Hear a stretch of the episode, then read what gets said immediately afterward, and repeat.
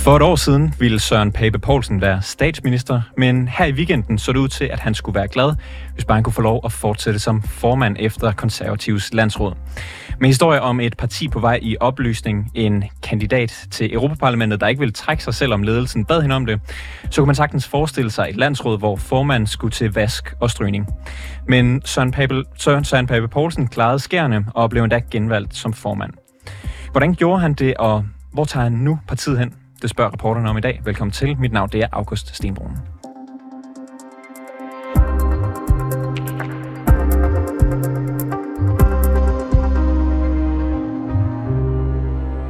Ali Aminali, du er politisk kommentator og vært på programmet Alis Fæderland her på 24-7. Øh, velkommen i programmet.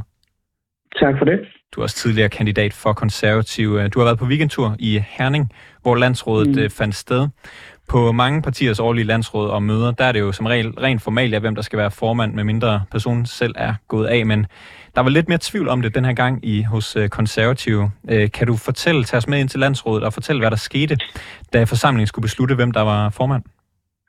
Ja, det kan jeg godt, men lad mig lige bare lige starte med at slå fast så, til vores lyttere, at jeg er jo ikke øh, medlem af det konservative folkeparti længere. Jeg er eller har været kandidat for dem. Så mit tilstedeværelse på landsrådet var jo som politisk kommentator, og så også sådan en, der søgte lidt indsigt og overblik i forhold til, hvordan øh, det nu kom til at, altså ja, hvad der nu skete. Og, og det var jo interessant at opleve, fordi op til landsrådet, som mange godt kan jo måske genkende, så var der blevet tegnet sådan et, et billede af drama, intriger og potentielt formandskamp. Altså der var, der var rigtig mange kommentatorer, medier og en håndfuld konservative, kritiske, hvad kan vi sige, KF'er, kan kalde det, gamle KF'er, der havde lagt op til den her kæmpe øh, drama, der skulle komme. Men man må jo bare erkende, at det drama kom jo faktisk øh, aldrig. Øh, og, og Søren Pape Poulsen her nu i dag, mandag, står jo stadig som formand for, for partiet. Men altså, der var øh, nervøse blikke, der var øjeblikke, hvor øh, medlemmerne, men også organisationen, altså medarbejderne, man godt kunne se, at øh, der var noget på spil her. Øh, tingene kunne godt gå galt. Altså, de var helt til det sidste, da, da man skulle til at, øh, og, øh, hvad kan man sige, genvælge Søren Pape, bange for, at der vil komme en modkandidat? Jamen altså, øh, jeg tror ikke, der var så meget... Øh, jeg tror ikke, der var en idé eller en tanke omkring, at der ville komme en modkandidat til Søren Pape Poulsen. Men jeg kan da godt tegne nogle billeder af, hvordan situationen var, altså, eller øjeblikkene var i virkeligheden, fordi øh, altså, situationen og, og folk var sådan glade, altså folk var spændte, og der var...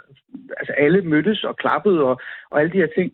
Men da Pernille Weiss øh, mødte op, dukkede op der lørdag, øh, starten på dagen, og kom ind i forhallen på det her øh, kongresscenter i Herning, så kunne man godt høre, altså man kunne nærmest høre sådan sukken, at der kom sådan en, altså stemningen faldte, og man kunne også, hvis man nu kender de medarbejdere, der nu er i organisationen, at man kunne godt se, at de blev altså, nervøse og spændte. Så der var sådan en, en følelse af, åh oh, gud, det her, det kan godt stikke af. Øh, og den samme følelse var der faktisk også sjovt nok, da, da, da det var Søren Pape Poulsens øh, tid til at stå på scenen og et eller andet sted øh, finde ud af, om han kunne blive for, altså formand eller ej. Det var mere Søren Vandsø, generalsekretæren, der stod for det. Men da der blev spurgt ude i salen, er der nogen, der gerne vil stille op, teknisk set mod Søren Pape, så var der, øh, altså der var øh, folk flakket, altså der blev ikke kørt rundt i salen, var der mod nogen, der ville stille op.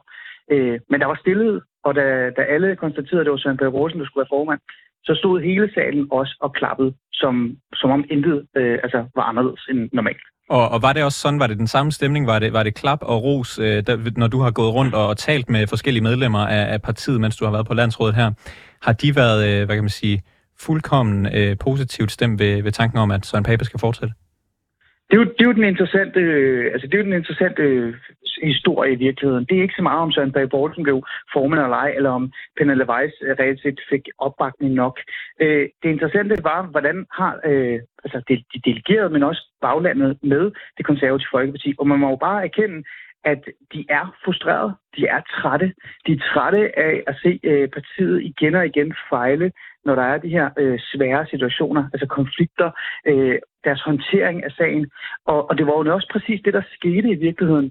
Fordi øh, da man skulle finde ud af, om Pernille Weiss skulle på den her liste, altså skulle være spidskandidat, eller bare få lov til at være kandidat til Europaparlamentet, så skulle man jo have en afstemning. Og den afstemningsproces, man iværksatte, som er meget lang og svær at forklare, men hvis man skal være lidt fræk og lidt politisk kommentatoragtig, så kunne man jo nærmest sige, at det, det i virkeligheden handler om, det var, enten er du med os, eller er du imod os. Øh, så kom der en, en bitter stemning i salen og hos de delegerede. Og der kunne man godt se, at der var faktisk nogle delegerede, som stemte for, at den her liste skulle åbne sig op, så Pernille Weiss kunne muligvis være med på listen. Øhm, og de stemte for det. Det vil sige, de gik imod partiets ledelse, øh, eller hvad hedder partiets øh, indstilling. Og, og det var der, man kunne se, at det kan godt være, at der er opbakning bag Søren Pape Poulsen. Det kan være, det kan godt være, at baglandet har købt den nye fortælling. Øhm, men der skal ikke meget til, før de ryster på hånden og tænker, hvad er det dog, der foregår? Og det var det, der skete, og det var den nærmest uppercut, som Pape Poulsen måtte forholde sig til. Det lyder næsten som om, at øh, med den ulmen og, og den øh, skepsis, der har været i dele af baglandet, så har det været en, en succes alene, at øh, den konservative ledelse ikke er gået i opløsning her hen over weekenden. øh, men, men jeg vil gerne spørge dig, med, med, med den ledelse, de nu engang har, de fortsætter med Søren Pape. Øh, der, der er ikke nogen store udskiftninger. Øh, der må være kommet lidt ro på igen. Hvad kan ja øh, konservative, hvad har de af idéer, ambitioner frem mod næste folketingsvalg? Jeg tror overhovedet ikke, du skal kigge så frem. Jeg tror ikke, nogen af os skal kigge så langt frem. Jeg tror faktisk, det vi skal, det er at kigge et par måneder frem. Øh, fordi det, det i virkeligheden kommer til at handle om nu, det er jo, der er kommet ro og en lille smule ro i baglandet. Og så en Pape Poulsen og, og ledelsen og folketingsmedlemmerne har fået lov til at sælge den her nye fortælling, den her værdimæssige fortælling omkring, at det konservative folkeparti står for noget andet end skattelettelser. De står også for familiepolitik, de står for værdipolitik. Og den fortælling skal ud og sælges. Og øh, det kan godt være, at der er ro, det kan godt være, at man købte den i baglandet. Og det gjorde man jo primært, fordi der også var pres udefra, skal du huske. Man gik jo sammen. Ordentlighed blev lige pludselig en vigtig ting i det konservative folkeparti. Man skulle opføre sig ordentligt, man skulle være fælles om det. Men den her, altså, der er en deadline på det her. Øh, så det med at tænke frem til folketingsvalget, så min vurdering er i forhold til de mennesker, jeg er talt med, også baglandet, så er det så over i januar-februar måned. Hvis man ikke leverer på den her fortælling, hvis man ikke får mulighed for at sætte sig igennem, og ikke skal kun håndtere krisesituationer og Søren Papes øh, problematikker, så, altså, så sker der noget. Så er der noget, der kommer til at ske, som gør, at der kommer en, øh, en anden stemning. Og, og ligesom, Ali, Ali, ja. Ali er, er, er Søren Pape den rigtige mand, eller er, er det i hvert fald øh, medlemmernes vurdering, at Søren Pape er den rigtige mand til at, at sælge den fortælling, fordi han har slået sig op på altså, skattelettelser øh, øh, af, af topskatten ja. under, øh, under seneste folketingsvalg. Han har talt om øh, nazi-islamisme, han har talt om det hele den her højredrejning af det konservative øh, folkeparti. Kan han ja. nu finde den her lidt blødere fortælling frem? Eller nok nærmere, mener medlemmerne, at han kan sælge den blødere fortælling? Altså, øh, den, den den korte og den kyniske konklusion er, nej, det kan han jo ikke, fordi han har slået sig så meget, at der er ikke plads til andet. Men det, vi skal huske, som er vigtigt, som også blev, der, altså, der er en del af den her nye fortælling, det er, at det ikke er Søren Pape Poulsen, der er alene om det her længere. Det er alle sammen. Det er hele det konservative folkeparti, helt ned til øh, vælgerforeninger, men også til, til altså folketingsmedlemmerne. Nu skal de stå sammen. Det er et fællesskab, der skal ud og sælge det her produkt. Men Søren Pape Poulsen er jo stadig en del af fællesskabet. Øh, så derfor så har man på en eller anden måde øh, smart nok fjernet Søren Pape Poulsen som den her øverste leder, som skal ud og sælge alt, og sagt, vi løfter i flot. Det ændrer bare ikke på, at Søren Pape Poulsen stadig er formand for det konservative Folkeparti.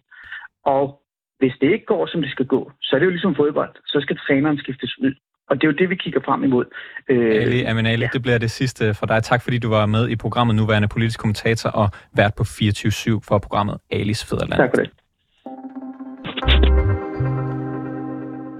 Det var alt for reporterne i den her omgang. Har du ris eller ros til os, så kan du sende det på reporterne-427.dk. Jeppe Aumann Øvi har tilrettelagt den her udsendelse. Simon Renberg er redaktør, og mit navn det er August Stenbrun.